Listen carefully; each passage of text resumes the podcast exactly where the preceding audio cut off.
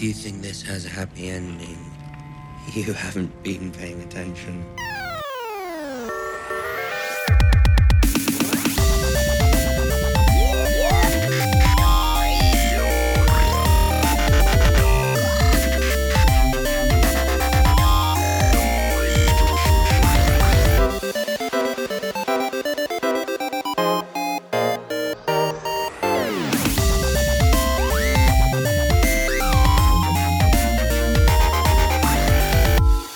Hello, ladies and gentlemen. Welcome to Off Time Jive. My name is Tyler Pino, and joining me today is not Mikey Chen.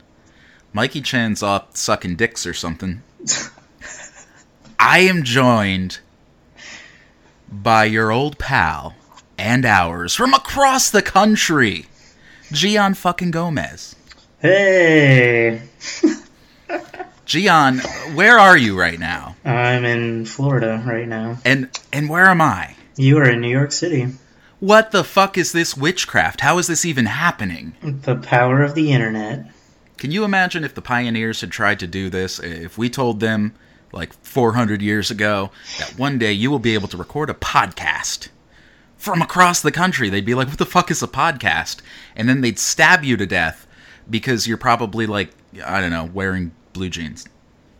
That would be their thing, the blue jeans, not the jump in technology that they would be afraid of. They wouldn't understand that, because they'd be like, oh, it's like a radio show over the computer. They're like, what's a computer and what the fuck is a radio show? And then they just be like, you're just a witch from some other place. And then you're just a blue jean witch and I'm gonna kill you. They can see the blue jeans and they can comprehend the blue jeans. Anything else, it's beyond their scope. But, so... Gian is joining us today because Mikey Chan's busy this week. He wasn't able to do the show, and we still wanted to have this episode where we talk about fucking Game of Thrones, man. Fucking we haven't really Game talked about Thrones. It. We've talked about it once this entire season, I think. We talked about Hardhome, that episode. And then after the Jurassic World episode, Mikey Chen and I talked about episode 9, a little bit, but it went too long and it was kind of rambling and incoherent because Mikey Chen wasn't really interested in the conversation. He had no idea what the hell I was talking about. So does I just cut it out. Does he watch Game of Thrones? I thought he did. He does, but I just don't think that. We recorded late. I mean, I don't know. I'm done making excuses for that guy. We don't need him anymore. That's right. We have Audacity. Hey, man. Mikey Chen, your head's on the chopping block, fella, so you gotta pick up your game, because we could get rid of you at any moment. We distance is no longer a barrier. That's right. Anyway. You're just a blue jean witch now, so you better watch out. Fucking blue jean witch, Chen. Okay, so Game of Thrones. We just had the season finale. We're already done with fucking Game of Thrones. Can you fucking believe? I feel like it went by extraordinarily fast. Yeah, it was an extremely fast season. I mean, it's we've gotten to this point in television where I mean, I guess nothing's changed about television. I don't know where I was going with that, but it's just we wait for an entire year for this show, then it happens, and then it's gone. It's and over it's just, like that, man.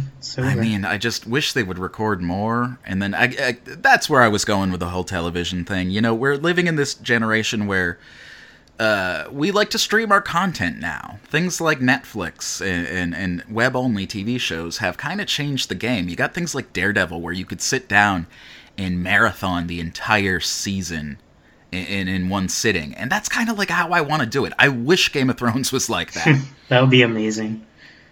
Because like every time we get to the end of the episode, I'm like, oh my God, I have to wait a whole week. And then at the end of the finale, I'm like, I have to wait a whole year?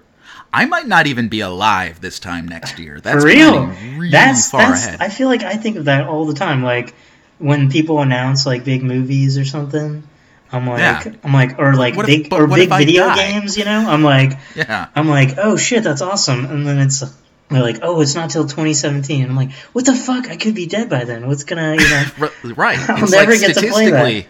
I wouldn't say it's like likely, but it's that it's sure. A possibility. Sure. It's there's no denying that. Oh, it's always like likely. Yeah.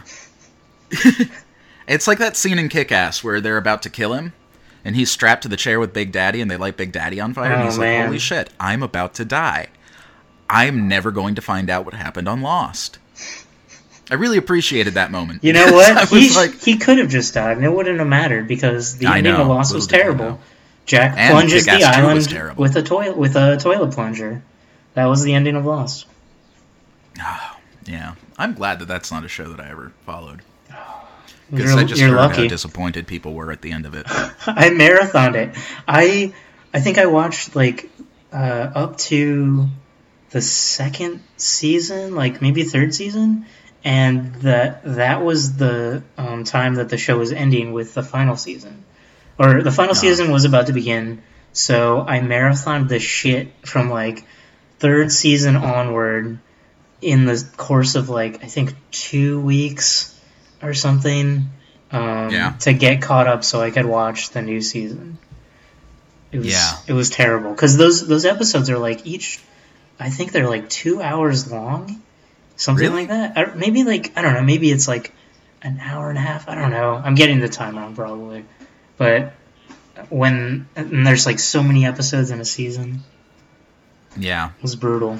It's hard to do. And then for that ending, I was why? Why did I do this to myself?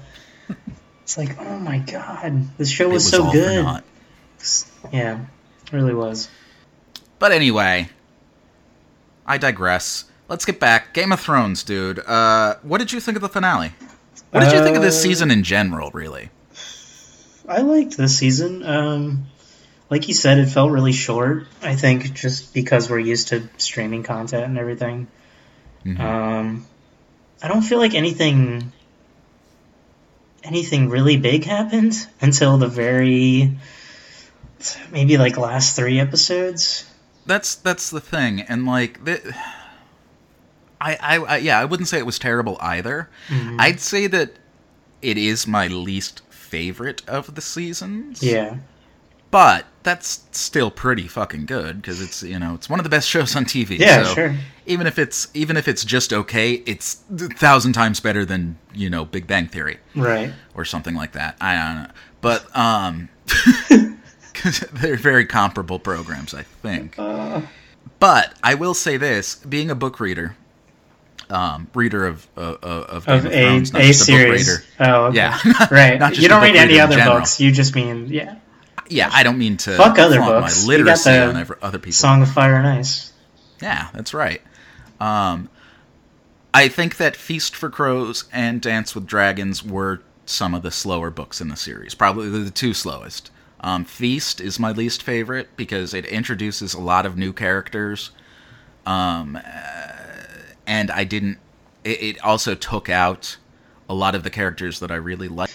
Oh, okay. But anyway, they were both of them, Dance with Dragons included, was a little bit slow. They seemed to be world building type books. I mean, you had the original trilogy culminating with the Red Wedding at the end of Storm of Swords, and I think that's where all the action was happening. And then in the next 2 books, he kind of had to set up and reestablish some things for the grand finale. But that being said, this was the season that they were covering most of Feast for Crows and Dance with Dragons, and they slapped them together in a single book, or a single season rather, and that is a lot of content for 10 hours. And I think that a lot of things felt rushed this season, and it was simply because... They're just trying to fit too much in at one time. Yeah. But I think that the start of the season, when everything was really... The first couple of episodes, I wasn't on board. I was like, what are they doing? Sending Sansa to Winterfell, to me, was a big problem. Because it didn't really make sense. You have Sansa... She's wanted for regicide. As far as Cersei is concerned, she was a co-conspirator in Joffrey's murder. So she goes missing, and in the books... She dyes her hair, and she poses as Littlefinger's bastard. And they do that at the beginning of this season, or maybe even at the end of the last season. But she quickly reveals her identity in this, and then he marries her off to the Boltons. But the Boltons are in line with the Lannisters, and if you were to marry off your, son to the person that just killed the fucking king, right? You've broken the truce between. Yeah, isn't that going to lead to trouble? Which I guess it did, and Littlefinger kind of handled that because he's got this reality warping machine where he could get from any point in Westeros within like 5 seconds. Yeah, I don't understand. He's like so fast. He just it's ridiculous. He's like all the way back in fucking King's Landing before you know it. I was like, weren't you just like all the way up in the north? How did that happen? I mean, they established in the first season that it takes months to get from one place to another. But I mean, that being said, like time and space has always been an issue with this show. They're not real concrete about. They're not really consistent with how long things take. Right. But whatever. So that's like a quibble, but it ended up getting better from there, being that she was... Littlefinger had anticipated that Cersei would get pissed, and now it's all part of his plan, I guess, to install himself as the Warden of the North, which hopefully happens in next season. That would be awesome. I'd love to see that. Yeah, what, like, Littlefinger, man, he's just getting it. Like, I think he's going to be the one that's going to win the Game of Thrones, honestly. I don't think he's going to keep the throne for very long, because I don't think he has the propensity to be a really good leader. Mm-hmm. But as far as other, parties are concerned, he's the one getting the most done, and everything seems to be falling in his favor left and right, you know what I mean? He's already the Warden of the Vale. He married off Kat's crazy sister, Lysa, and then killed her, installed himself. He's temporary Warden of the Vale anyway, because he's Robert Arryn's, godfather protector for right now. That's right. Or Robin Arryn in the show, I think he's called. The little kid that breastfeeds Wade into his 11th year of life. Little boob sucker kid, yeah. Little titty sucker, as he's known throughout the Seven Kingdoms. So he's got them on his side. He's about to get the north, and he seems to be gunning for the Riverlands as well, because nobody in the books. Jaime's story is vastly different. One of the major changes this year was that they sent him to Dorne, which we'll talk about that in a second, because it really grinds my gears. Not that they changed his story, but man, was that Dorne thing stupid. Everything that happened in Dorne was so fucking pointless. But anyway, like, he was supposed to go up and quell all of the rebellions in the Riverlands, where Catelyn Stark's family was, and they're still against the crown. And he goes and puts down that rebellion, more or less. That's his goal anyway. But they didn't touch that this season, and I don't think they're going to. I think it's eventually just going to be Littlefinger somehow weaseling his way in there as well. So he's just slowly taken over everything. But since I brought it up, why don't we go ahead and start with Dorne? Well, what were your thoughts on Dorne and the Sand Snakes and all of that? I mean, I liked the introduction to Oberyn's daughters. Are they his bastard children or his rightful? What are they?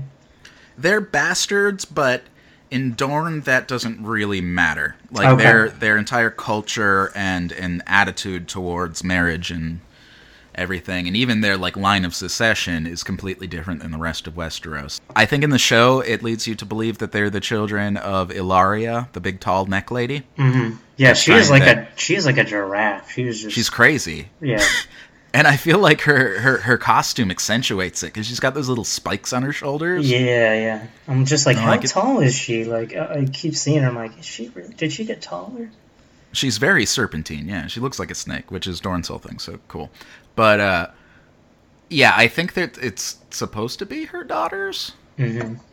I could be wrong, because when we do get introduced to what's her name, she's like, my mother. Who cares? A baby. Fuck it. Whatever. Yeah. The daughter's the thing. I thought I really liked being introduced to Dorne. I was glad to finally see it in the show brought to life. After, hearing all these things about it, I didn't really think that a lot went on in Dorne that was necessary.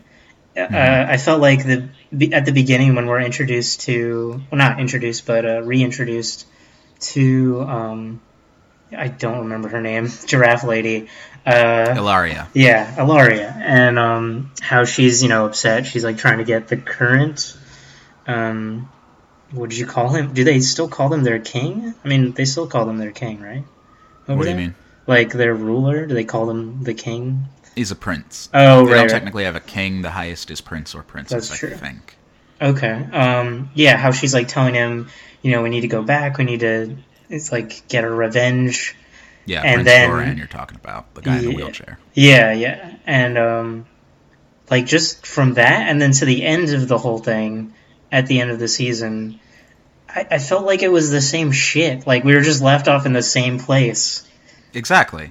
I mean, she succeeded in her goal, but I feel like you could have done that off camera. I mean, yeah. Somebody on Reddit timed it out, and there's over 40 minutes of screen time this year in Dorne, which is a lot considering, you know, how fast everything moves in the show. Mm-hmm.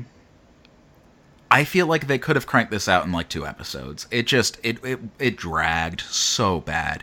And the ultimate thing was that they kill Myrcella, right? Well, that was already telegraphed in the very first fucking episode when Cersei goes to that fortune teller, Maggie the Frog. Oh, that's right. And she says that the king will have 20 children and you will have 3. Gold will be their hair, or gold will be their crowns, and gold will be their veils. Meaning all 3 of them are going to die. Mm-hmm. So, I don't know. I feel like they could have done that in 2-3 episodes. Even if they, like, took off of Dorne. If we had, like, the first couple episodes when Jaime and Bronn get there. And what I will say about this whole Dorne subplot, I do like the interaction between Jaime and Bronn. I like those characters. I like the actors. They're great together. They're awesome. Yeah, and I'm happy that they brought Bronn back because he kind of vanishes in the books. You hear about him, but he's never with another point of view character, to my knowledge. Mm-hmm. But that being said, they could have brought him back in any capacity that they wanted to. They could have put him anywhere. But yeah, just have 2 episodes where they get captured and then bring him back and then kill Myrcella. We didn't need 40 minutes devoted to this. That was an absurd waste of time. And the thing with like the whole plot against them. There's something about it that just didn't really make sense to me because I've been waiting, and I was waiting up until this last episode, the season finale, I was waiting for them to do a reveal where maybe it was Prince Doran who plotted the whole thing. Because I'm like, this has to be going somewhere, right? This has to have some kind of twist or some kind of point to it. But at the end of the day, it turns out, yeah, it was all planned out by Ellaria. It all happened exactly the way you thought it was going to happen. She takes the necklace and sends it to Cersei. So the 2 big fan theories online were that either Cersei set this whole thing up herself just to get Myrcella back, or that Doran actually did it and there was something more going on than what you actually saw. But to me, like, if Ellaria is able to sneak into Myrcella's room to get the necklace, why not just kill her then? I mean, she killed her with poison anyway. Like, and it wasn't fast-acting poison. It was, you wouldn't be able to really discern who did it. But instead, there's no time to let her father know she loves him. Yeah. For his incestuous relationship. Which was a great scene. Like, that was such a nice, heartfelt moment between the 2 of them, and then it's just pulled away in another Shyamalanian twist. Which seems like that's all the series is at this point. It's a series of twists. But, so why couldn't she just kill her then? And then why would she go and announce to the whole world that she plans to kill Myrcella? Because what if Doran acts the way that he ends up acting and saying, no, I don't want you to kill this girl? And you remember back in a couple seasons ago when that fight happened with Oberyn? He even said, we don't hurt little girls in Dorne. So what does Ellaria do to honor her fallen lover? She just goes against everything he just said. And so we know that that's kind of a Dornish principle. Like, they're not fucking child killers. So it really did feel like just like a dead end plot. And like, what are they going to do now? Like, that boat isn't that far away. I know. Dude, when that happened, I was like they got on the boat and she was fine with it. I was like, okay, she's probably gonna poison her. Mm-hmm. And she did poison her. Yeah, as soon as she did that, she's making out with Myrcella. I was like, this is weird. What is weird? I was like, this is a long goodbye kiss. This is one of the top weirdest things I've seen on television. This, like, middle-aged woman making out with this young teenage girl. Yeah, like, the last shot is her, throwing the thing into the water. She's taking the antidote and looking out at the boat, and they all turn away and walk away. But the boat isn't far at all. No, it's like 100 yards out. Okay, I was like, so first episode, next season, it's going to show the boat turning around. Like, what are they going to do here? They're not going to sail all the way back to King's Landing acting like... like nothing happened.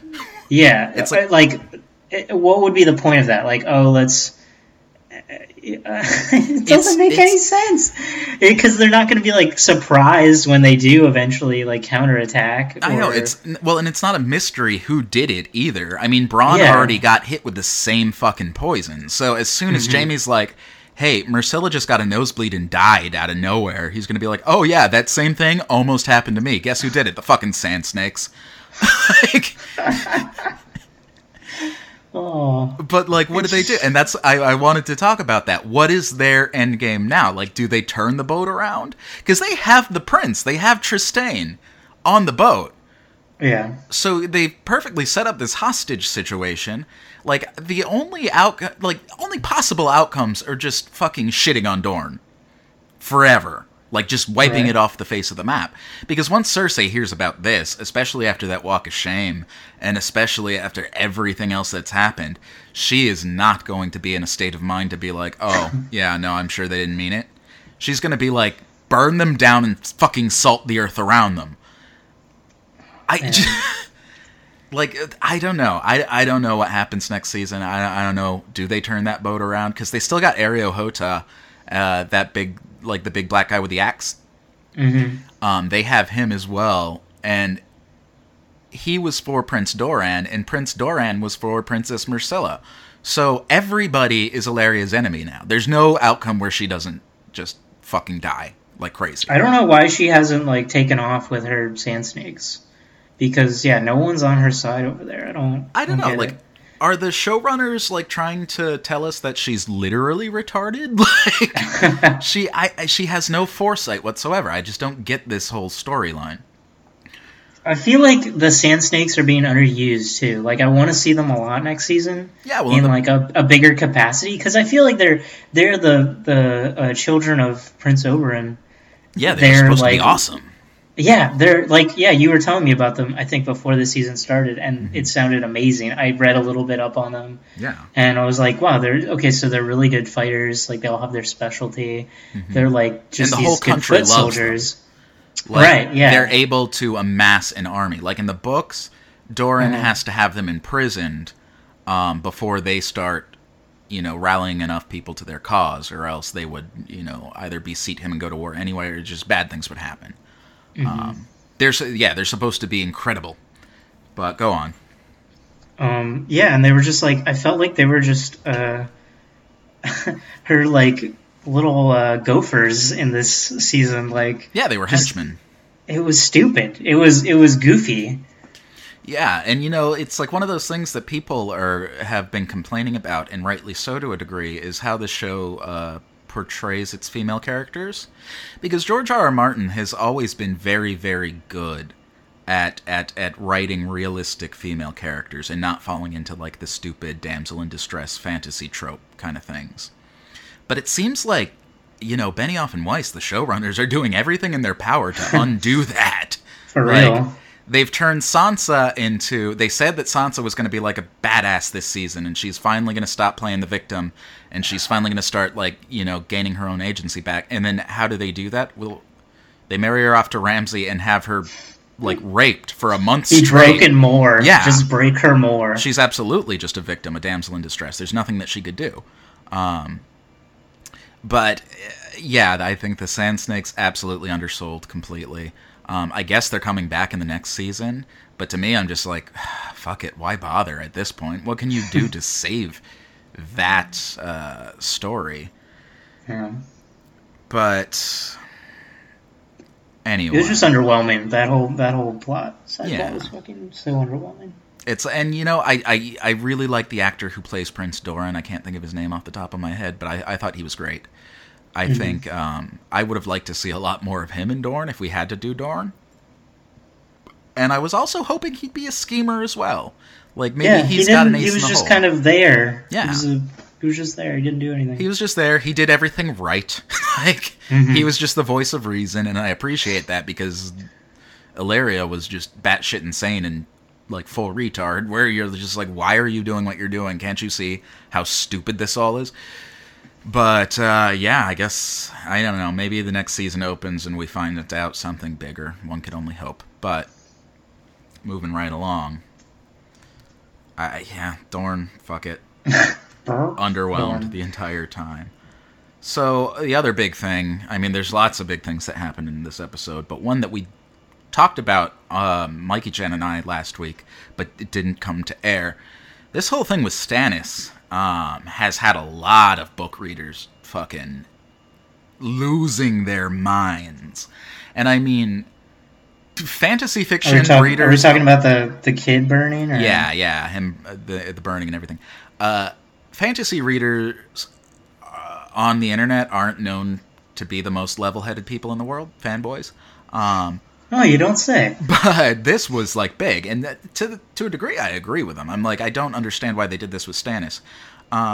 Okay, so everybody in their fucking grandsire knows Stannis kills Princess Shireen.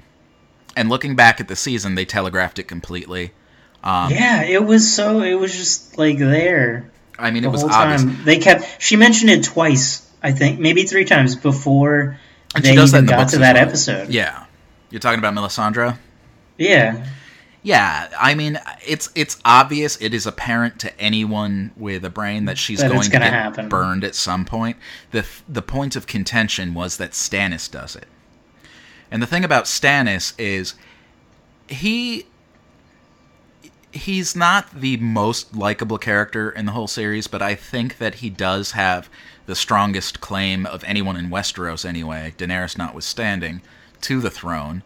And he's always been a little bit pragmatic. Like, he uses this magic stuff with Melisandre. He uses all the lore and everything, and he has adopted it as his religion. But he's always skeptical of her claims, even when it works. Which we've seen it work before with the Shadow Baby and all of that. Right. But in the books, he's always like, you know, if this is going to work for me, fine. But Davos is also the voice of reason, Davos Seaworth, the Onion Knight, who's saying, yeah, don't burn little kids. In the books, in the books, like, he wants to burn. I believe the character's name is Edric Storm. He's a bastard of King Robert. But in the show, they made it Gendry, because they're like, why introduce another character when we got this guy who's not really doing anything anyway? And Davos, it's the same thing. He lets him escape and then suffers Stannis' wrath to a degree. He gets locked up in a dungeon, and when Stannis gets back from the Blackwater, he's like, you know, I'm glad that you did what you did. You were the voice of reason. But he's always made it very clear that he's not a fanatic. He's not burning people for the hell of it. He does believe that he is Azor Ahai, the prince that was promised, which we should talk about that a little bit because I don't think that they explain it very well in the show. Azor Ahai was a guy that existed thousands of years ago during the first really long winter when the White Walkers came. And he was the one who defeated them. He did it using his magical sword Lightbringer, which Stannis is supposed to have kind of a copy. We know that it's probably fake, though. Anyway, he ends the long winter, and then there's also the prophecy that he will one day return when he's needed again. And everybody knows that he's going to be needed again because the others are back. The White Walkers are back. So there are a couple of characters in the series that meet the prophetic qualifications to be this person. One is Stannis. Melisandre was convinced that it was him. Daenerys is the other one that meets the qualification. And then the third one is Jon Snow. Why is it Jon Snow? Well, there's a whole thing with his parentage. Like, we don't really know. That we... Okay. Remember in the first season, Ned tells him when he gets back from King's Landing, he'll tell him about his mother. Right. So as far as Jon knows, he's Eddard's son, and someone else is his mother. Right. The thing is, when he was born during Robert's Rebellion, the thing that kicked off that war, the war that usurped the Targaryens and put Robert as the king, the inciting incident, there were a couple of other things. It was mainly his sister, right? Who was abducted or something. Eddard's sister, Lyanna, was betrothed to Robert. They were going to marry. And then she is kidnapped by Prince Rhaegar Targaryen. And that's what kicks off the war. Now, there's a lot of controversy. Everybody that's still alive right now thinks she was kidnapped and raped and whatever.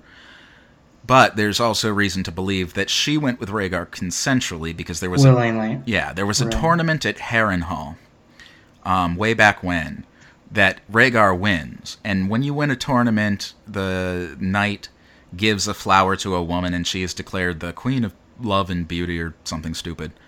And usually it's, if the knight is married, he gives the rose to his wife. Rhaegar was married at this point to Oberyn's sister from Dorne, but instead of giving her the flower, he gives it to Lyanna Stark. And Lyanna Stark, we know, she is described to be like Arya in both looks and in personality. Right. And we know that she wasn't happy about the idea of an arranged marriage. And it wasn't because she didn't like Robert. I guess he would have been fine. But, like, she just didn't want to have somebody choose for her. And Rhaegar wasn't really happy in his marriage either. They both liked each other, but it was said that Rhaegar never actually loved his bride. It was just out of a sense of duty that he was kind to her. They got along, but it wasn't romantic. So the theory is that they ran off together. Now, at the end of the war, Robert goes to slay the Mad King in King's Landing, and Eddard goes to find Lyanna and Rhaegar. After Rhaegar gets... Well, to find Lyanna, because Rhaegar gets killed by Robert in single combat. And he finds her in a tower, protected by a few members of the King's Guard. And he is there with Howland Reed and a bunch of other men, and there's a battle that ensues between these people. And the only two that are left alive is Howland Reed and Eddard Stark. Now, he finds Lyanna in this tower in a pool of blood, and she asks him to make a promise. It's her deathbed, and she asks him to keep a promise. What that promise was, no one knows. All we know is that he kept it. And all we also know is when he came back from the war eventually, he had his bastard son, Jon Snow. So, it's not even like a theory at this point. According to fans, this is what happened, they think. It's not a spoiler. They haven't said that yet, so I'm not spoiling it for anybody. But as far as fans are concerned, this is fucking headcanon. This is how it went down. The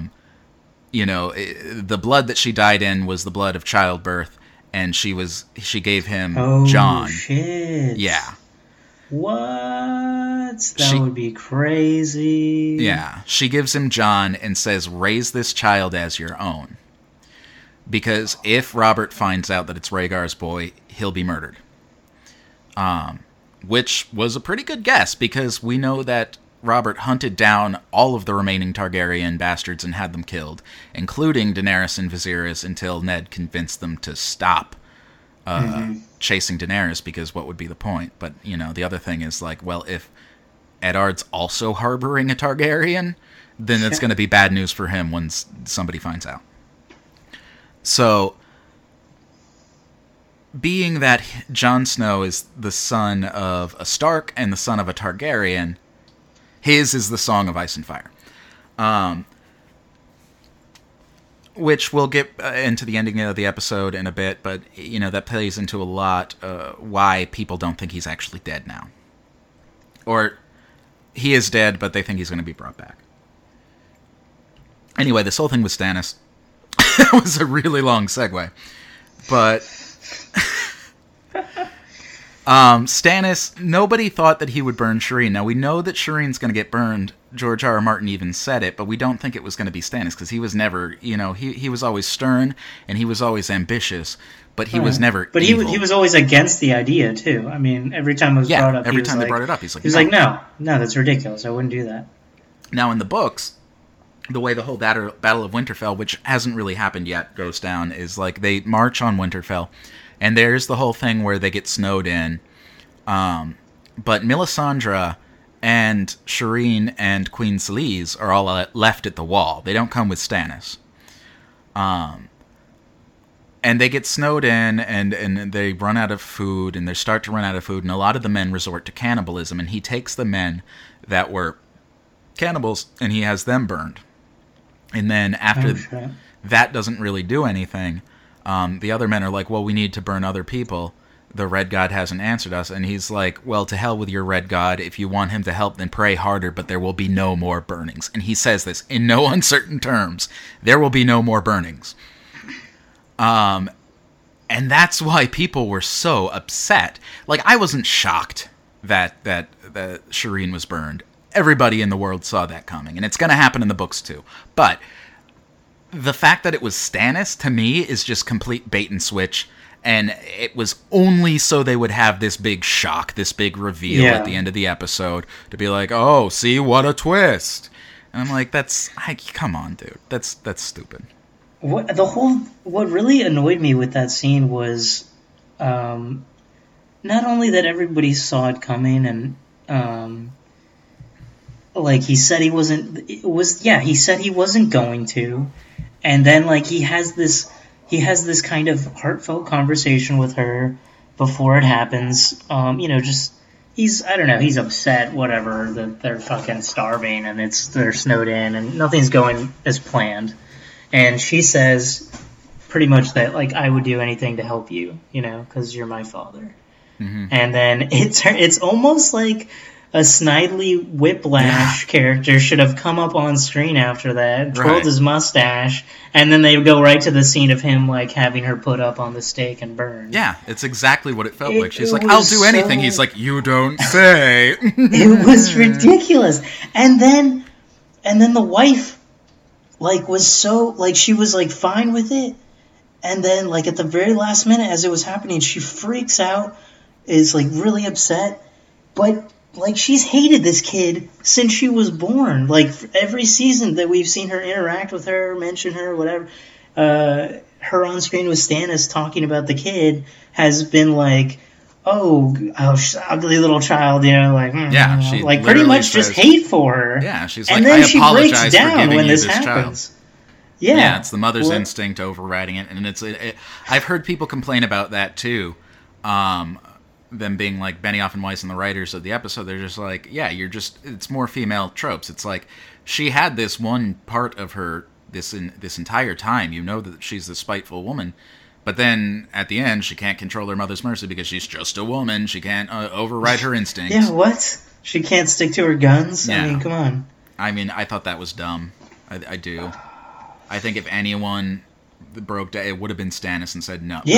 I thought he was really going to break it because he loves her. He had that moment with her, and now as I loved that moment in the show when it happened, I was like, oh my god, this is like, it's a moment of humanity in Game of Thrones, which almost never happens. Like, you're finally given this little lump of sugar in this bitter world, and you're like, oh, this was nice. At least he's an actual guy. He cares about, he loves his daughter. And then now it just seems like that was just misdirection for them to turn it around and have another fucking Shyamalan twist. We've got you, audience. But after a while, it stops being like, oh, we thought you were going one place and you ended up going to another. It stops being that and just starts being, you lied to us. You lied and said that this was a human being, and then it turns out that he wasn't. That's not surprising. That's just deceitful. It's not clever. It's just, you know, lying for the sake of a twist. Right. And then, okay, so we find out that Stannis, his men have abandoned him, which I like, because how are these men going to follow a king that burns his own child to ensure his victory? It's like, you know, do what you want to get the throne, but you still have to be able to rule people afterwards, and nobody's going to trust you after that. If you're willing to murder your own child, what are you going to do to me? I mean, like, there's nothing. But half of them abandon him with the horses. They say all of the sellswords rode off with all of the horses. Then they're like, well, we've got some more bad news. And he's like, well, it can't be worse than mutiny. And they're like, kind of is. Selyse just hung herself. Which to me, looking at that scene, the first thing I thought, I was like, everybody has said that she killed herself, including Benioff and Weiss in the little featurette after the episode, where they're like, oh, he lost everything, including her wife who killed herself. But that was a really tall tree. She was pretty high up there. When I saw it, I was like, oh, she got lynched. Like, somebody killed her. Yeah. But I guess that wasn't supposed to be the case. But I'm like, how did she get the fucking branch all the way up there? Like, I don't know. I thought she was on a godswood tree, because like I saw it, I was like, cool. That's a huge fucking tree. Yeah. What's going on? But then they say Melisandre was just seen riding off, and I'm like, wait, on what horse? You just said they got rid of all of the horses. Then what? Did she conjure a horse? Did she like queef out a magic shadow horse? Like, what the fuck? So she's gone. And Stannis, just the look of defeat, it's pretty good and going down. The Battle of Winterfell ends up being the most underwhelming thing in the world, because they just cut away and then it's done. And I get it. I'm fine with that, because it's like, they already gave us one really, really epic fucking battle this season with Hardhome and the White Walkers and all of that.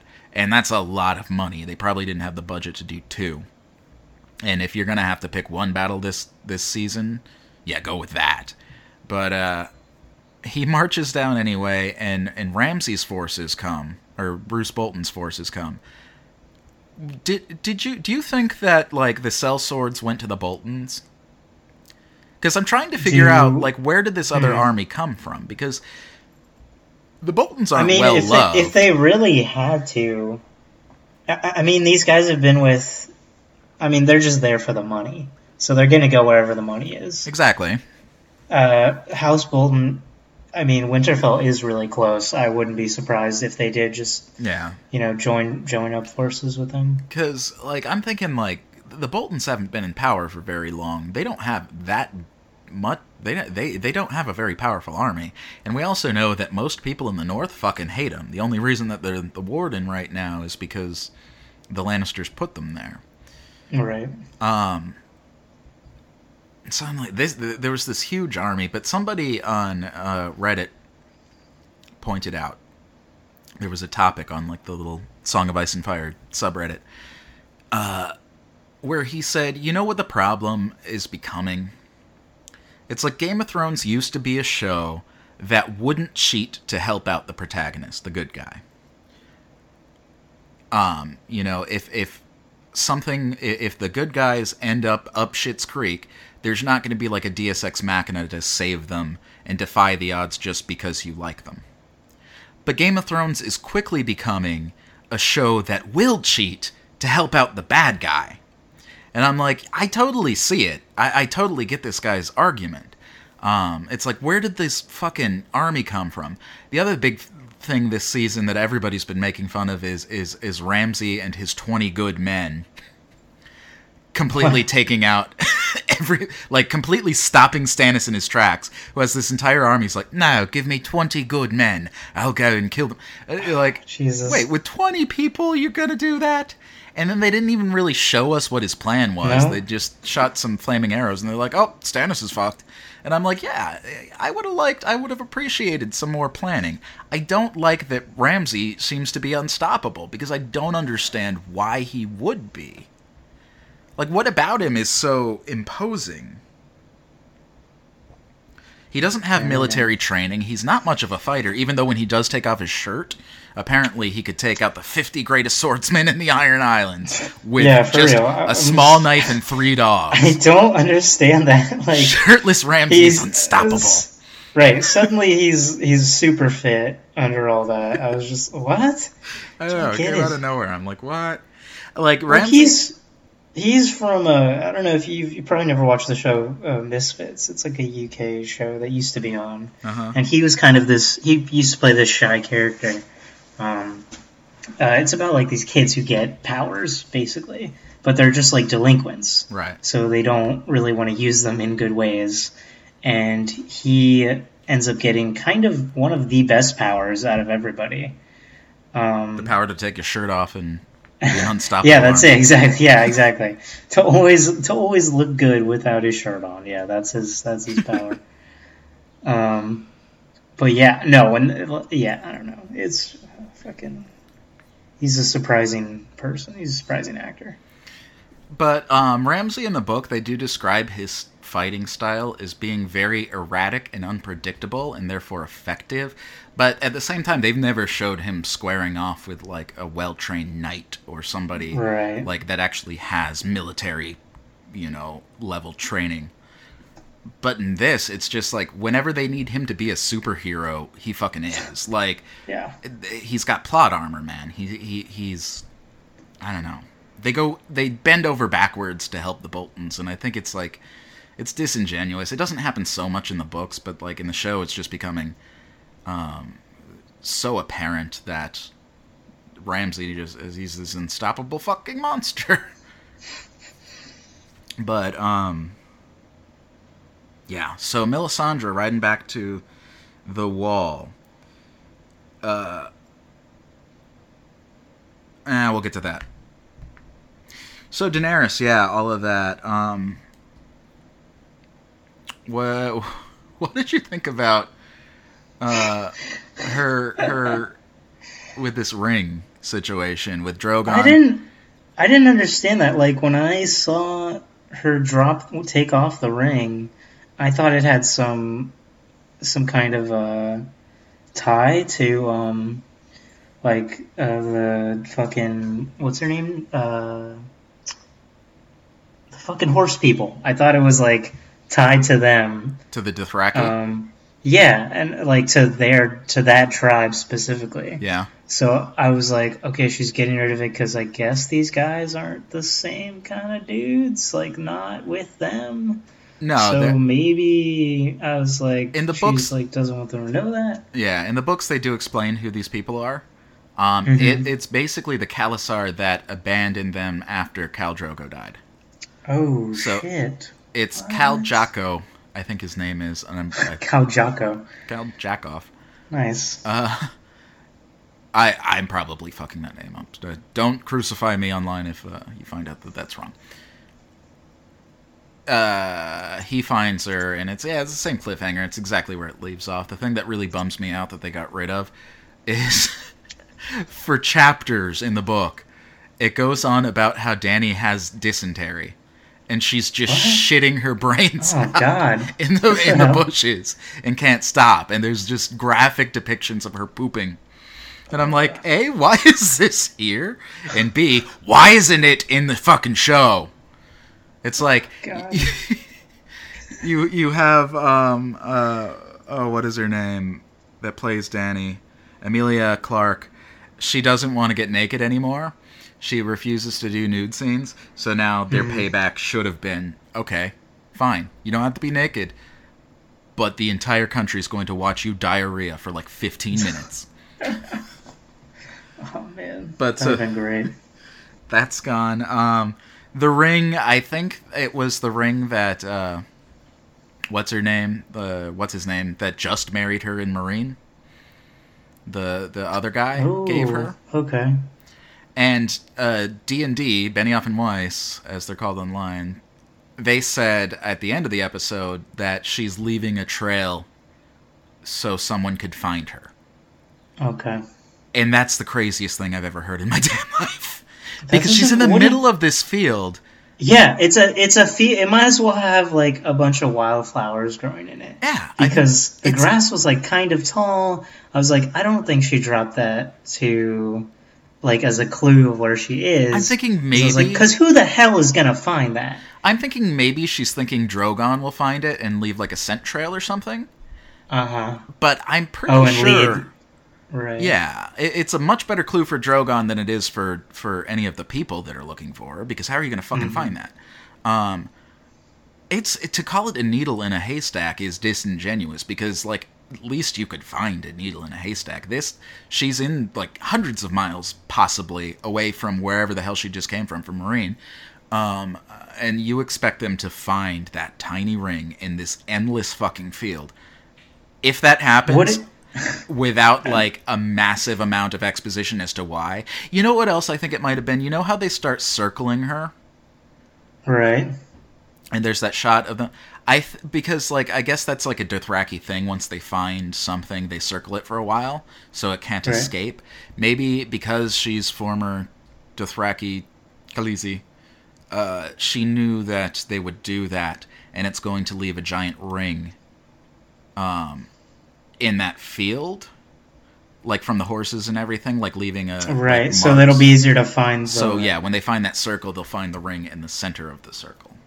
Right. And then they'll know to look for a Khalasar. But, yeah, I don't know. What do you think's going to happen? What do you think they do to her? I can't imagine that this ends well. No, probably not. 'Cause it's Game of Thrones. Maybe... they might, like, torture her a little bit or something. I don't know. I don't know, because, like, did they bring her back? Back in season 1, they had the thing where, like, after the Khal dies, the Khaleesi goes back to the Dothraki city, and she has to sit on the council with a bunch of old people. And, like, that's her whole life. Maybe they'll bring her back there, or maybe, I don't know, like, they had to have heard that she's fucking Mother of Dragons. I doubt that Drogon does anything, because he's just so fucking useless at this point. Yeah, what is with him? Like, I get his whole not respecting her, you know, not listening to her.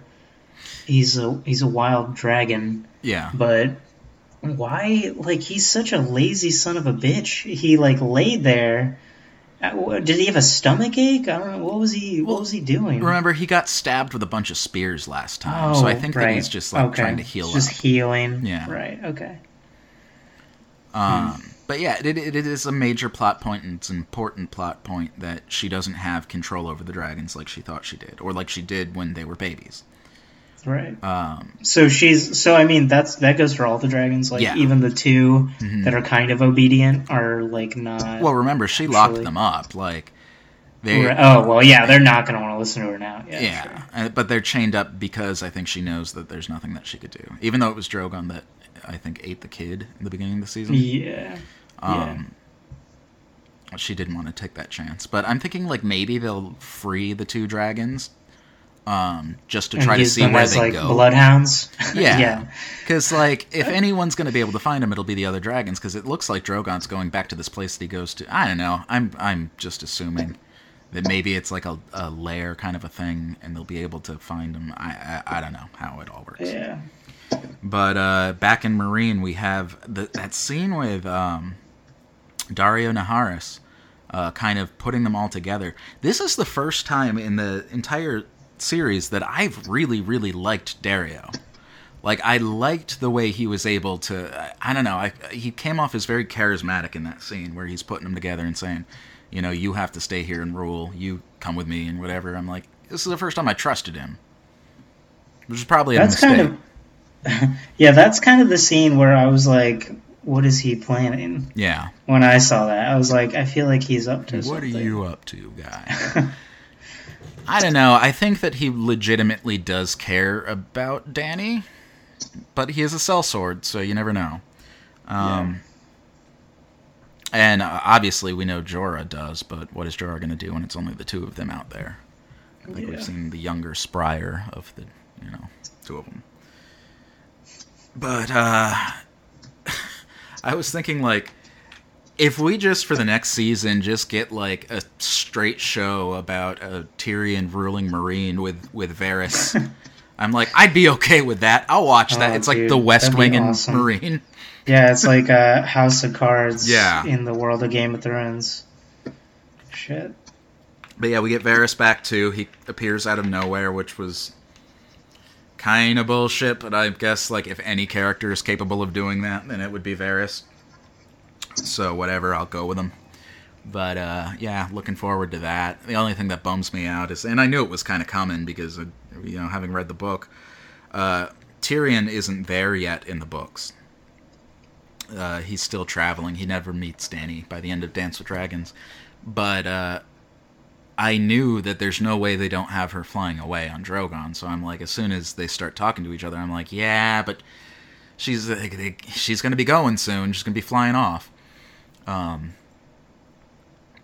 But, you know, is what it is. I'm happy that Tyrion is in a position of authority again. One of the things that really bummed me out about the books is it's just his journey there, and he's just, like, this little powerless kind of... He's still clever and able to get himself out of sticky situations, but it's not the Tyrion that I like to watch. I like to watch the Tyrion as he was as Hand of the King, where he's figuring things out and, you know, making stuff happen. Right, he's in a position to do something. Yeah. So, and I like Varys a lot. I've always liked Varys as a character. I think that actor is very good, and I'm looking forward to seeing what they do.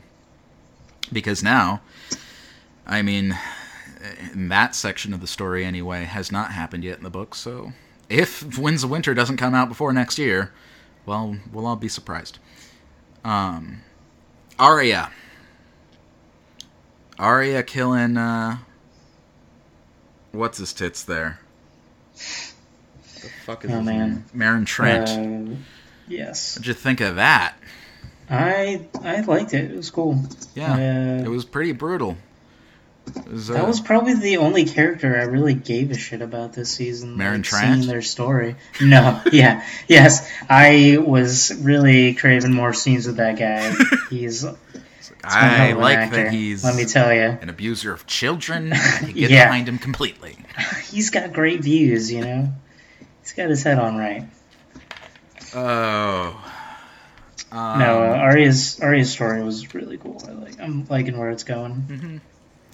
Yeah, I mean, the faceless men stuff has been a little bit confusing. It's confusing in the books, too, and I think it's got to be confusing. It's confusing for her, so it should be confusing for us as well. I thought it was interesting how that whole Jaqen thing went down, with Jaqen H'ghar taking the poison. Yeah. And then when he says, it wasn't your life to take, and we now have to balance the books, so he kills himself. I was right, like, for a second I was like, oh man, we're about to lose Jaqen. Then I'm like, oh, it's probably not even really Jaqen anyway. We don't even know anything about this guy or what his fucking MO is. But then... it's him in a dress. The waif turns into Jaqen, and it's literally Jaqen H'ghar in like a Wednesday Addams dress, and I thought that was great. They kind of blur it, so you can't even really tell. But I always thought the masks were like. Well, I didn't even think they were masks. I mean, they're not. They're real faces. But that. Yeah, I didn't realize that they were worn as masks. I thought it was like more of a magic thing, and that you didn't actually have to physically like take them. And oh well, it's both. You know, I mean, they're not just like leather facing it. They're not just taking the skin and putting it over their face. They seal it magically, so it looks like right. No, I understand. Right, I understood that, but it was a little confusing. I thought it was just like a thing they were, like an ability they were able to do and change their face. Yeah, no. Once they reached a point. Yeah, I know what you mean. I think everybody did up until we get to that part. But it's still a little bit unclear as to what the hell is going on because Arya finds her own face and she finds Jaqen's face like 6 times, so where's that coming from? Yeah, that was fucking weird. At the same time, she also, maybe she's just tripping. Maybe it's all fucking magic. I don't know. But she's blind like now. Going blinds. Yeah, I was like, I hope that's. Is that permanent? I mean, I hope that's not. Is that gonna be the rest? Like how it's gonna be for her for the rest of the show? Or we'll have to wait and see. I can't rightly say because I don't rightly know. So yeah, she's becoming nobody, and I think that this whole Jaqen thing is hammering home the idea that. Things are not what they seem. We don't know who these people are at all. Because is this the same Jaqen H'ghar from before? We literally just saw him die, and now he's this other person. But in the books, the faceless man who we assume is Jaqen is still in Westeros doing stuff. But that was cut out of the show. I doubt that they'll even introduce it. Maybe they will, maybe they won't, so I won't say what he's doing. But we, like, the people at the House of Black and White, she never thought any of those people were Jaqen. I think they just did it on the show so they didn't have to introduce a new character, and we would visually be able to discern that, you know, this is, these people are our friends, so to speak. So we think. But yeah, I mean, do you really want to see Arya Stark become nobody? Because I don't. I really don't. I don't want to see her become just a faceless assassin. Like, I want to see her step up her game and become, like, a ruthless warrior, but I don't want... I have no interest if like, that character completely detaches itself from anything that's happened before. It may as well be a new character, you know what I mean? Right. And it's like, I won't have any reason to go with the story. We've gotten to know her over 5 seasons. Yeah. We don't want to lose that character. Right. It's crazy. I think she'll learn enough to become, like, a proficient assassin, you know, warrior, fighter. But I think she'll, like, ultimately just leave the House of Black and White and go back to her own agenda. I hope so, man. I'd like to see the Stark children fucking... I mean, everybody does. We want to see them... The Stark Christmas dinner. So, we want to see the Christmas card getting sent around. Mm-hmm, we want to see them get back and, you know, rebuild the Stark lineage and whatever. But so Cersei. This whole scene, this was like a big thing from the books that people were waiting for. Did you know that Lena Headey, however you say that, being that she's pregnant right now, like, all of that stuff on the shame walk... she's pregnant? Yeah, all of that stuff on the shame walk was a body double. Mm-hmm. Like, they digitally put her head on somebody else's body. Oh, shit. And, I mean, I watched the thing on my laptop. I don't own a television, for those of you at home. I stream content online. But I did not... I had no indication. I couldn't tell anything was going on there. Did you watch it on, like, TV? No, I watched it on my laptop. Yeah. So, yeah, I'd be interested to hear from somebody that actually has, like, you know, a big 1080p big screen TV that saw it. Maybe they could tell. But, yeah, when I read that online afterwards, I was pretty surprised. I knew that they were going to be using a body double for some things, but I thought that was just because she was uncomfortable with it. And you can tell, obviously, because there are some shots where it's from the neck down, and that's obviously somebody else. And then there are all other shots from the neck up, and you're like, okay, so that's obviously her. But for the most part, that looked very convincing. Much more so than Dany riding that dragon 2 episodes ago. Yeah, someone else said that to me. They don't even watch the show. But I was just like, look how awesome this is. Like, this is what just happened, you know? And believe me, I thought the scene was awesome, too. But it was just the one shot where she's like, I just mean in regards to the quality of the, like, the special effects. Uh-huh. Someone said that, like, that dragon looks so bad, you know? And I was like, I really didn't think it looked bad. I thought... Maybe I've just seen them too much, like, on the show. I'm used to it, possibly. You know, I'm not seeing it with, like, fresh eyes, but... I thought it looked pretty good. I thought it looked great when he's in the pit and everything and, like, breathing fire. The only part that didn't really do it for me was, like, at the very, very, very end where she's, like, riding him. And not even the part where she's, like, getting on top of him. But there's a shot where she's, like, overhead. I just didn't think the compositing looked quite right. It was like... when she's climbing onto him? Yeah. Is that... Yeah. Yeah, it did look a little funny. It looked like... Not like she was getting on a dragon. I was like, this looks weird. It looks like she's staring down at something, you know, fake or... Mm-hmm. But... It looks strange. Being that it's fucking television, man, I thought that was pretty solid. Yeah. But yeah, this walk of shame. I kind of felt bad for Cersei. Really? Yeah. I'm like, she's the most vile woman in Westeros, but I'm like, yeah, I don't know, feel bad. Yeah. It's a lot of flashers in King's Landing too. What was up with that? A lot of these dick people. Aren't these people supposed to be like the really religious ones? Like, so like devout. Well, some of them are they just like the poor, like the sparrows, downtrodden people? Yeah, like I assume that some of them are, but it can't be everybody. There's. I mean, just imagine if like something like that took place in Times Square. Like 90% of the people would be sane, but there's going to be a couple that are just fucking flashing. Yeah, like, it's probably happening right now as we speak. Oh yeah. But, yeah, I'm like, it's just a lot of penis in that scene. I was like, this is necessary? And I guess that's probably what women think when they watch all of Game of Thrones. But yeah, when you're put on the other side of that, you're like, yeah, okay. Oh, man. But her getting back, we get to see Robert Strong. I think, like, it was... it happens in the books kind of the same way, but like I feel like it was a mistake for the High Sparrow to let her go back to the Red Keep. You know what I mean? I'm like, how do you think this is going to end for you, fella? Do you think that she's really repentant? Yeah, I didn't understand that. I was like, as soon as she gets back, she's going to destroy you. Like, yeah, you are going to be deader than anyone in the world.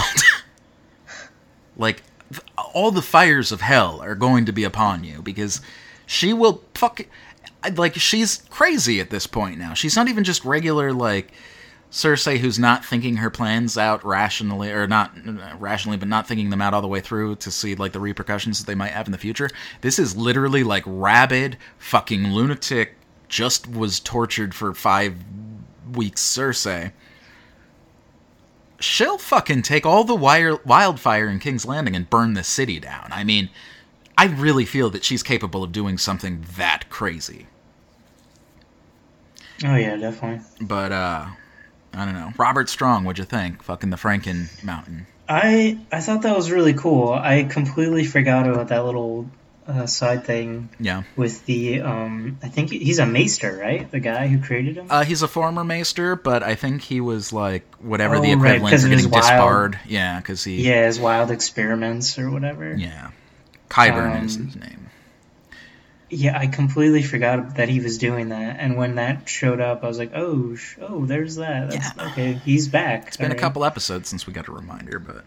Yeah, I thought that was neat. I was like, it was like, okay, she just got shit on by everybody, and now, like, immediately, here's your fucking, here's your sword, so to speak. Yeah. He will protect you, do whatever you want.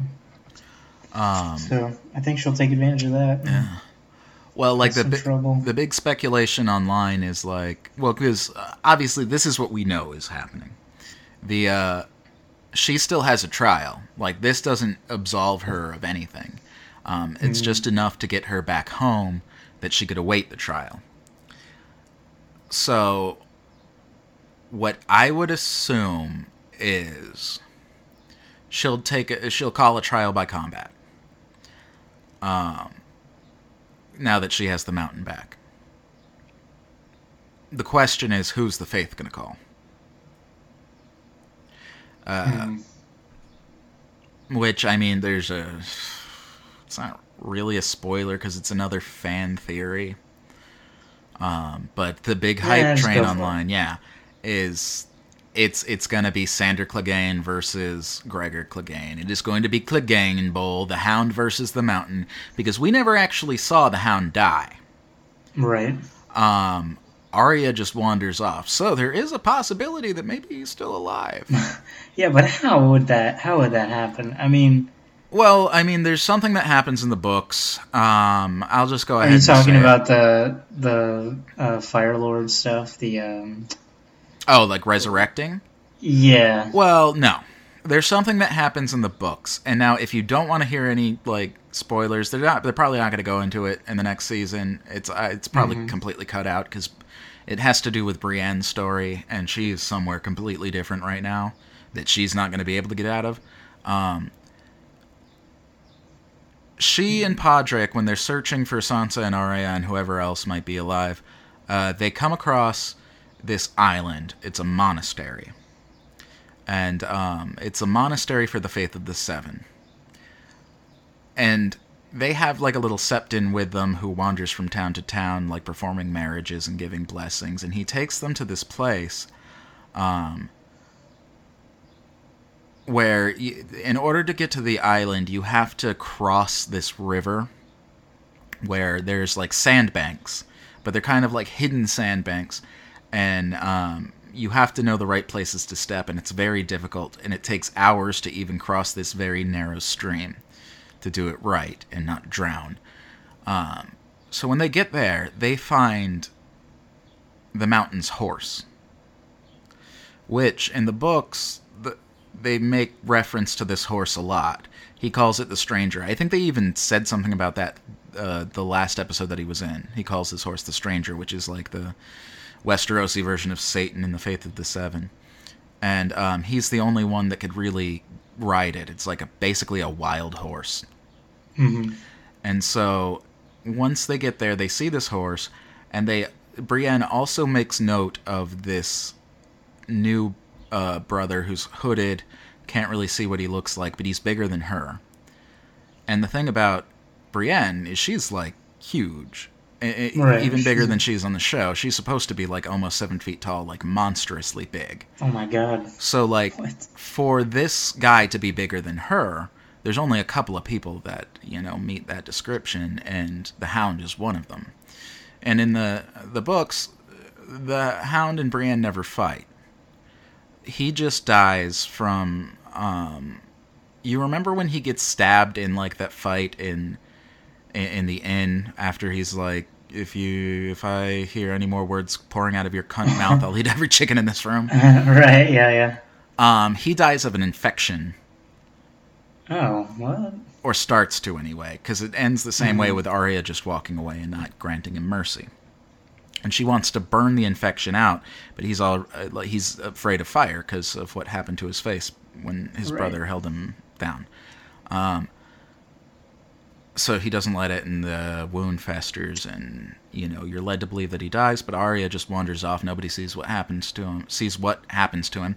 And they go back to this this island now, and the Septon is telling Brienne, you know, I found the Hound's body, because she's looking for him. One of the things is she has to find him to find Sansa, or to find Arya, because somebody said that they rode off together. And he's like, I buried that man. That man is dead. However, earlier, the Septon that was with them had made this long speech about how he used to be a different person, and that person died when he took the faith. And he was just reborn, as it were, in much the same way that you're reborn in Christianity when you follow the Word of God. Mm-hmm. So the big question is this the Hound?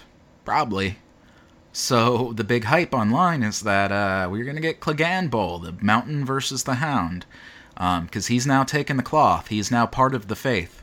So if the Faith calls him as the champion, then we're going to get fucking Undead Mountain versus that would be versus awesome. The Hound, and that would be great. It's like a monster truck. Yeah, right? Yeah. When you're 7, that's like the anticipation level. Right. Sunday. See the Hound versus the Mountain. Undead brothers. Yeah. So that's how I think that's going to end up. I also just want to shout out fucking Jonathan Pryce, the guy playing the High Sparrow. I think he's great.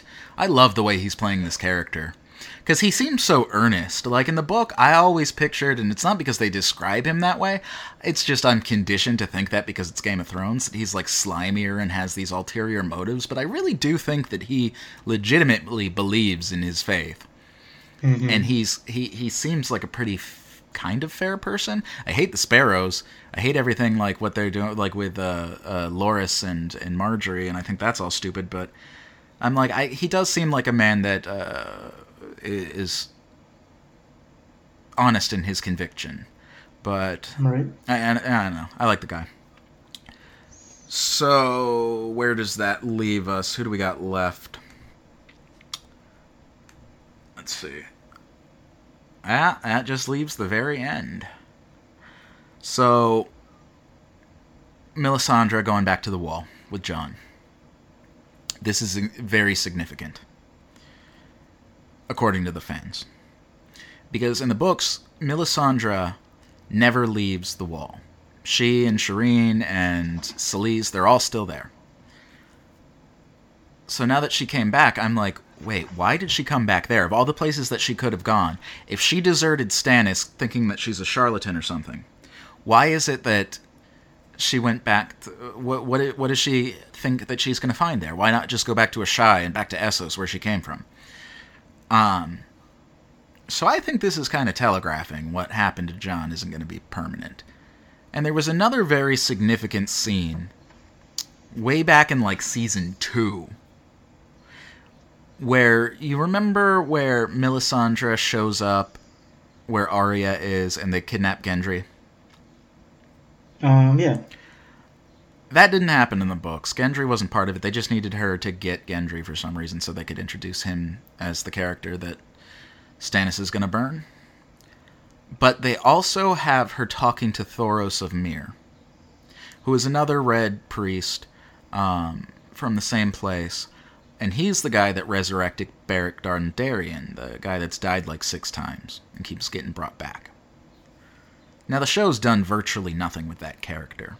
The show hasn't said... Yeah, that was really disappointing because he...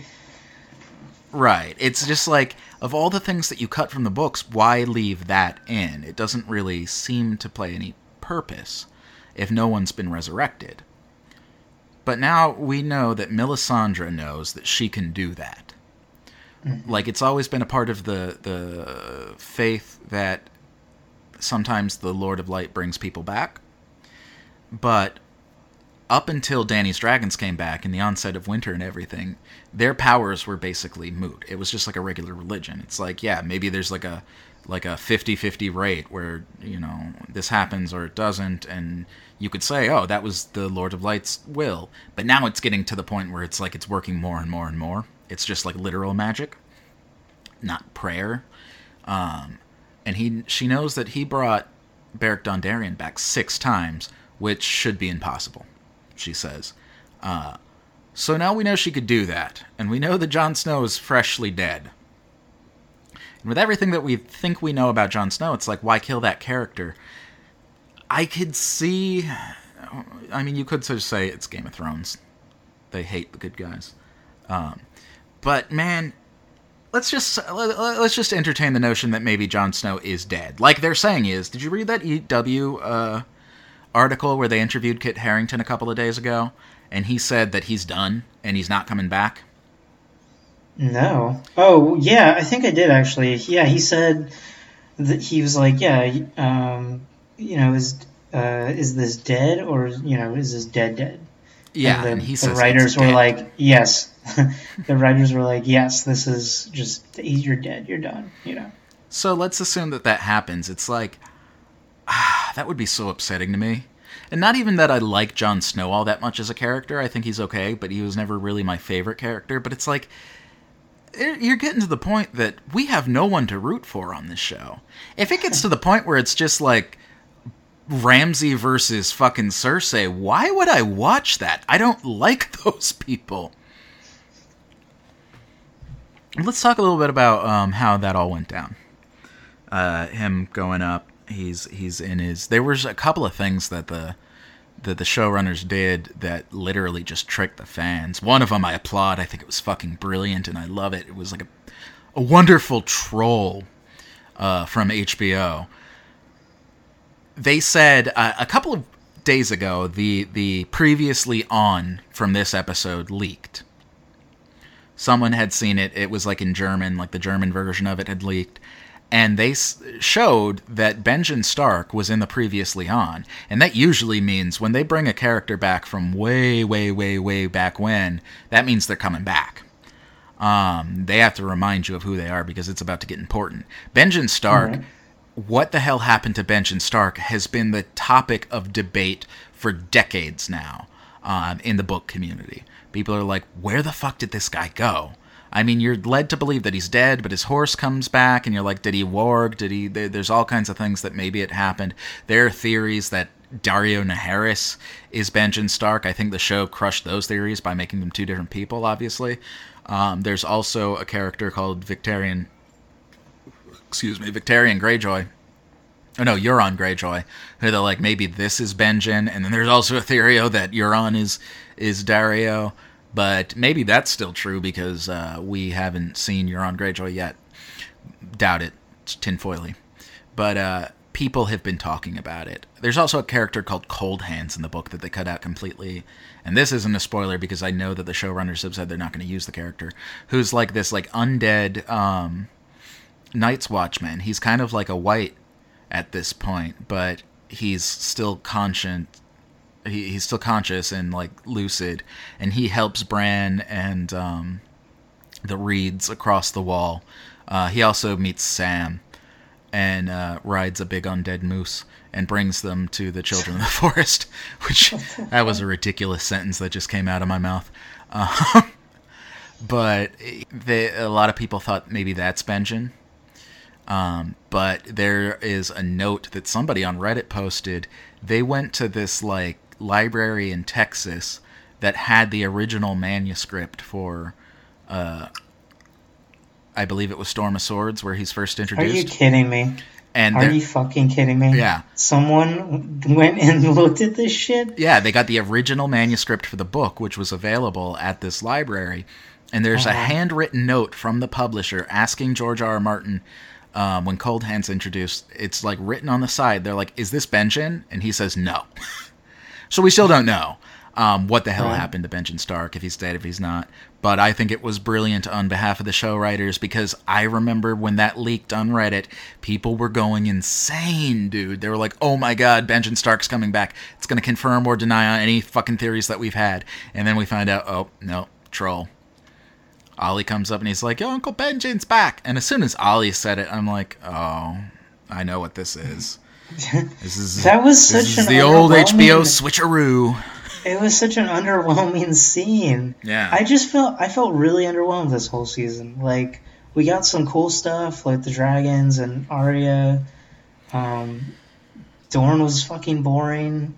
Well, Stannis was kind of a letdown. Yeah, big way. Just the way that ended, it was like it was a silent fart. It was just so boring. We didn't even talk about that. Like, Brienne killing him. Do you think he's dead? Because, like, when Brienne attacks him, the camera cuts. Yeah, it cuts away. I don't know. I really don't know. Because I feel like that's weird that they would do that. They don't shy away from showing gore or deaths of major characters. Sure. But. And I mean, I guess I'm assuming he is dead because I don't know how they would stop that with the sword swinging. Or why she would stop, Yeah, and plus, they're not... I mean, she's not going to die. They're not going to kill her off yet. No. So I don't know. I think it's the end for Stannis. Yeah. But getting back to the Jon Snow scene, it was just so ridiculous.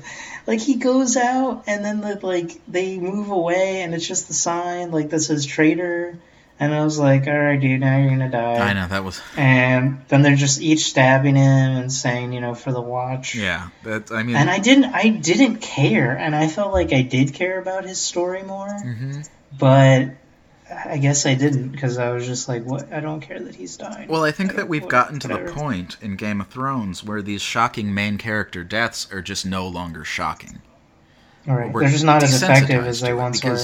Yeah, I mean, remember how you felt when Ned gets beheaded or, when Robb gets betrayed, if that wasn't spoiled for you before, I don't know. But you're like, holy fuck, it feels real. There's a gut fucking, it feels like getting punched in the gut. And the show now, it's just like, yeah, okay, look, they killed another main character. It's becoming a one-trick pony in a way. Killing off a main character in Game of Thrones is no longer a surprise. It's just par for the course. It's going to happen. And that's another reason I think he's coming back. I'm like, I don't know. It's just such an unsatisfying end to that story. It's like it was all for fucking nothing. And that's kind of a theme, an ongoing theme in the overall story is that, not everybody gets a storybook ending, but if it's just going to be the antithesis of that. If it's just all of the villains get a storybook ending, then that's not clever. I'm that's not interesting to me. That's just reversing the trope instead of breaking it. I'm like, because now really, as far as the North is concerned, because in the books, I wouldn't call it an insurrection, but you are privy to the knowledge that the people in the North are not happy about the Boltons. And there's, a theory that it's called the Grand Northern Conspiracy Theory, that all of the houses in the North are conspiring against the Boltons. Now, there's not a whole lot of textual evidence to support that, but I could see why people would want to cling to that. But here, we don't see anybody else from the North. We just see Ramsay and the Boltons, and we see all of the villains. But, are we expected to just watch if it's going to be Ramsay versus the White Walkers? I wouldn't watch the show if that happens. And I don't mean to sound hyperbolic, all of the people, when something bad happens, oh, I'm quitting Game of Thrones. I simply mean, I don't think that's interesting. It would be boring television. Yeah. It would be bad fucking television. Story. Yeah. So what I'm thinking with Stannis is maybe Brienne has this honorable moment where she's like, okay, I gotta give him the choice, maybe. Because she does fancy herself like a knight. She's very valiant in that way. Maybe she gives him the chance to go to the Watch instead of execution. Yeah, but do you really think so? I mean, after she said, do you have any last words? Yeah. Oh, no. Do you think she would just change her mind and be like, oh... Absolutely not. Yeah. Absolutely not. And the only reason that I think that is because of the weird cut. I'm like, why would they do that? And it was probably just so we would end up talking about it like this and we'd have to go watch the next season. Just speculating and getting hyped up for the next season. Yeah. But when there's really nothing more to see about that. Yeah, to me, that's not even, hype-worthy. I'm like, I don't care if Stannis goes to the Watch. I don't give a shit. I don't like him. He just killed his daughter. He's a douche. And the other thing that bummed me out about this, in the books it goes down a little bit differently. They use other characters that stab Jon. I just felt it was lazy to use Alistair Thorne. The guy that, has... The most hates his guts. Yeah. Well, did. Right. But it just seems like such an obvious fucking choice to make him the one against the conspiracy. And it also comes down to, why, if he was planning on doing that, why did he let them back behind the wall in the first place? All right. Because now he just let 10,000 wildlings in behind the wall. They don't have any defense against an attack from the south.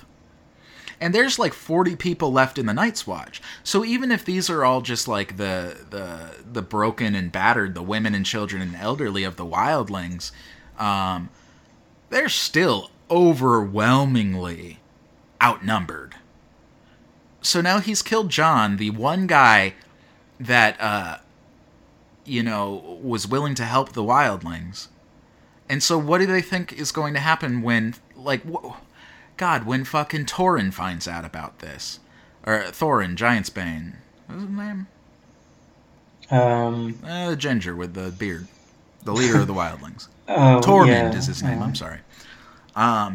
What do they think, what's going to happen where they're like, oh, yeah, by the way, we just mutinied and killed Jon Snow. You remember how afraid that you were that this was all a trick and that the Night's Watch was going to attack you? Well, guess what?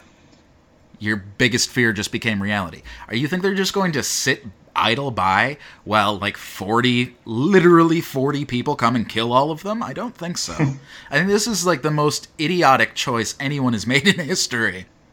But with going back to Thorne, it's I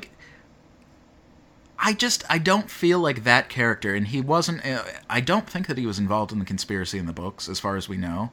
I don't think, he wasn't one of the three people that ends up stabbing him. I don't think that he would do that. I think he hates Jon Snow a lot. A lot of people speculate, because he's from a northern house, I think, that Eddard probably had a hand in sending him to the wall. And so he probably has a grudge against the Stark family. But he's still a noble person. He's a douche. But he's never really done anything that would give me any inclination that he would literally turn and mutiny. The other people of the Night's Watch, yes, they're thieves and rapists and criminals that just get sent there because there's no room in the dungeons. But Alistair Thorne... He was a knight. He's a nobleman. I mean, he's not a commoner. He's not a criminal. I'm I don't, I, I think at the end of the day, he doesn't like Jon Snow, but he will respect the Lord Commander. And we were kind of, like, that's what it looked like for most of this season. Like, it did feel like he finally was warming up to Jon a little bit, but guess not. Had to be another Shyamalan twist that you didn't see coming because we lied to you. Gotta have those, man. It's like, yeah, it didn't make any sense, but you didn't see it coming. Yeah, I didn't see it coming because you told me it wasn't coming, you asshole. And this is what I think, like, the whole, I don't know, maybe Jon is dead. Because, like, they say that they know the ending of the books, right? Mm-hmm. George has told them how it all ends up.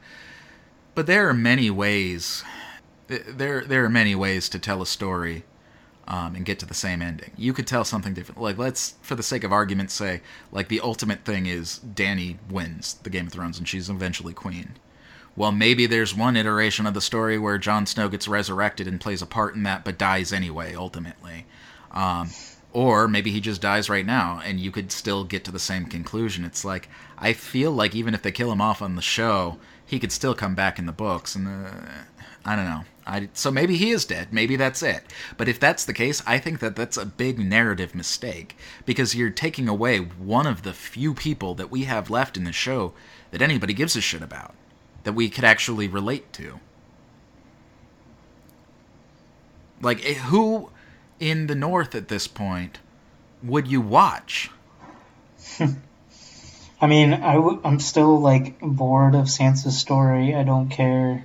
Oh, we didn't even get to that. Her jumping off the wall, that was weird. I feel like some people, like, I've seen a lot of stuff online about how she's turned around as a character. She hasn't. She's changed exactly the same place as she was.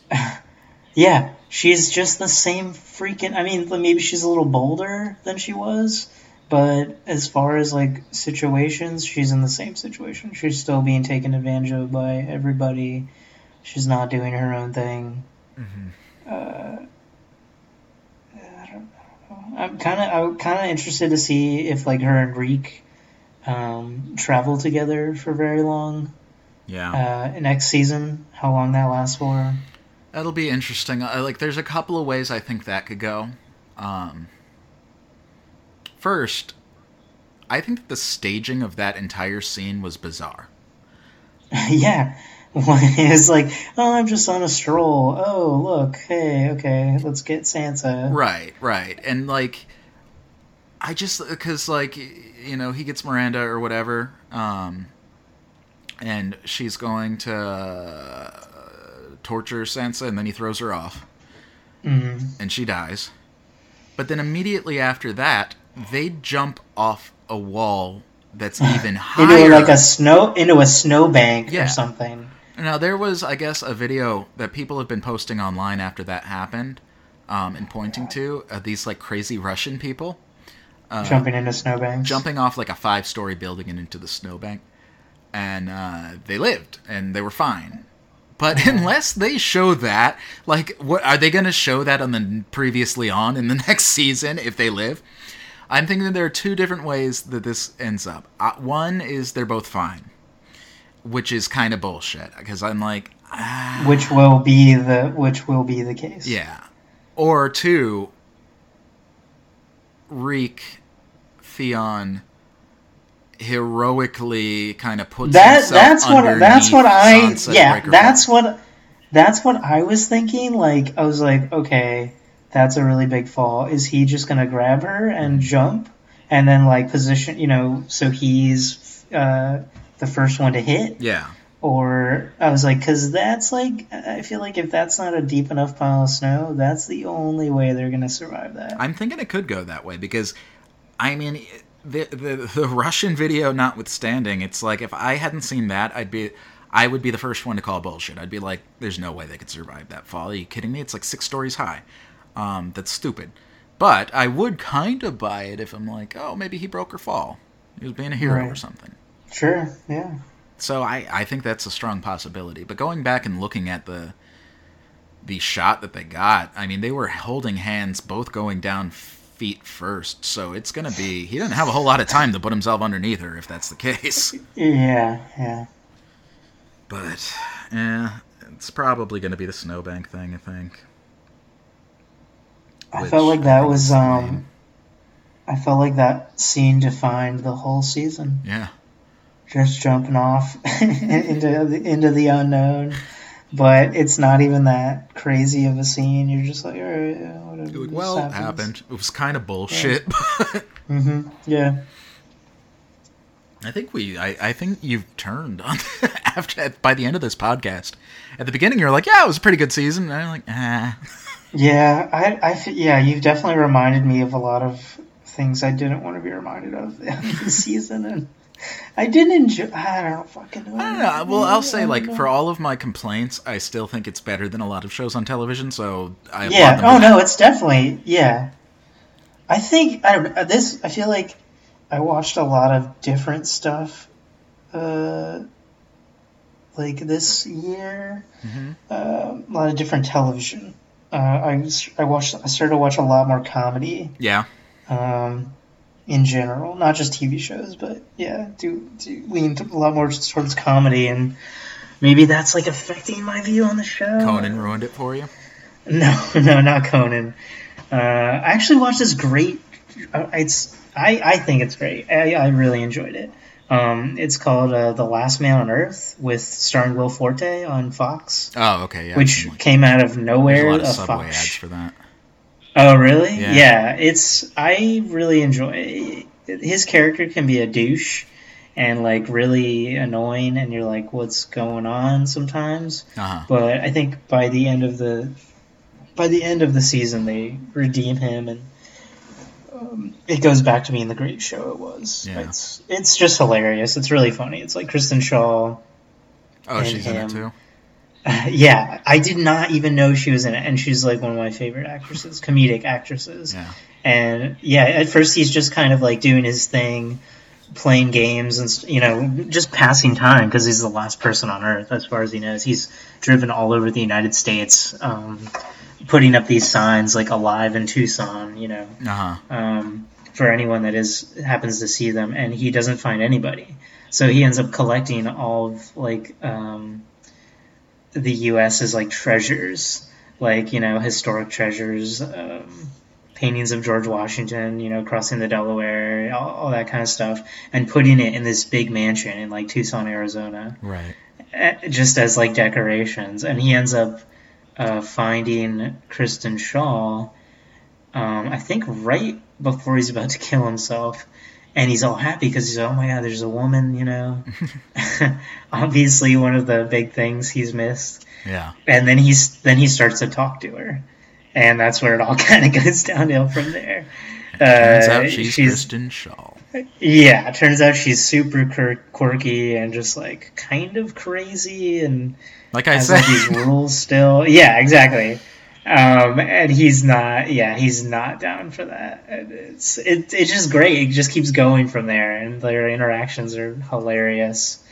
And I won't spoil the rest of it, but that's the first episode. It's a cool show. I'm looking forward to the second season. Yeah, maybe I'll check that out. I do like him a lot. I think he was one of the more underrated SNL actors during that period.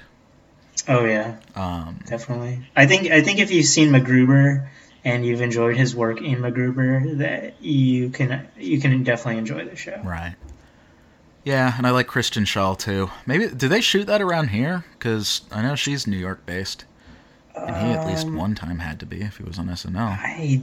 I don't think so. It pretty much all takes place in the desert. They might have shot on location. I know it is really of Long Island. Yeah.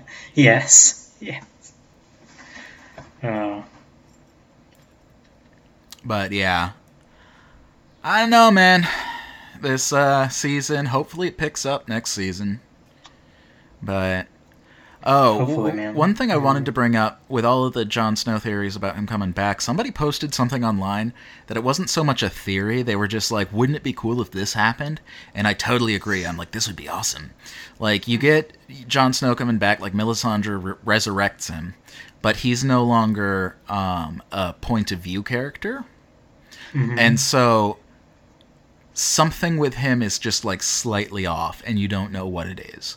And as you're reading the books, and this would have to be book-centric, obviously, but like, since he's no longer a point-of-view character, you're no longer in his head, you're no longer hearing what he's thinking, so you don't really know what's going on, but you hear about it from other characters.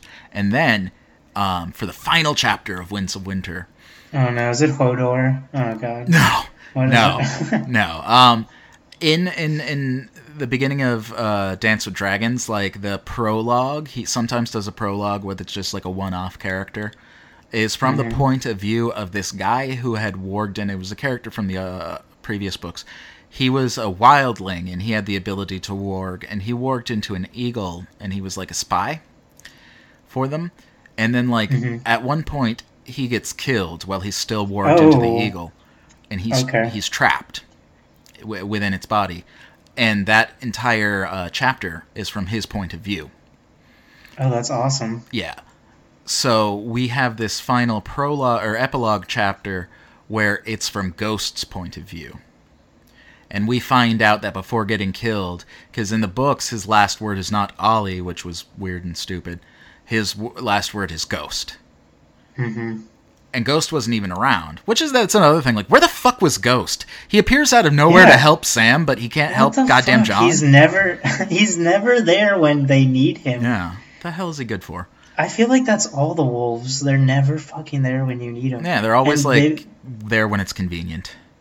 Yeah, like Arya's lady. No, not lady. That's what's her name's wolf? Nymeria is Arya's wolf. Nymeria she's not. They're not even on the same continent, but no. But she still has wolf dreams and stuff. Oh, so does she? Shows that that Starkly warging ability as well. But no, the idea is that he calls out Ghost and he wargs as soon as he gets stabbed, and so now it comes back. We have this other Jon Snow who's alive and relatively the same but slightly different, and we don't know why. And then the final epilogue chapter would be from Ghost's perspective, and then you find out that Jon Snow warped into Ghost and he's stuck there. But what it leaves you with, it leaves you the question, like, well, who the fuck is Jon Snow? Yeah. Like, what the hell is inhabiting his body? Because there's another character that I won't spoil for the people. You already probably know about this character, but there's another character in the books that gets resurrected, and she's completely different. Her personality changes, and you're kind of like, is this the same person? Or is this like a Pet Cemetery, sometimes dead is better situation? You don't really know. I'm Bette Midler. Sometimes Bette is better. Yeah. Okay, so we are clocking in at an hour and 50, so I think we're going to have to call this one... to a close. All right. But, sir, it was very good to have you back, Gomez. Yeah, you too. I feel like I did not talk enough. You're going to do some heavy editing on this this fucking podcast. Every time we talk about Game of Thrones, it's like, man, it's just so expository when you're just I have to explain this. And I feel like I get drained. I'm like all excited for it, and then I'm just like, fuck, so much exposition, like, oh, this kills me. It's super exposition kills me. Yeah. I'm sure the audience feels the same way. So, sorry to everyone. Except for Mikey Chen, whom I hope is dead. Oh, God. R.I.P. Mikey Chen. Sometimes dead is better.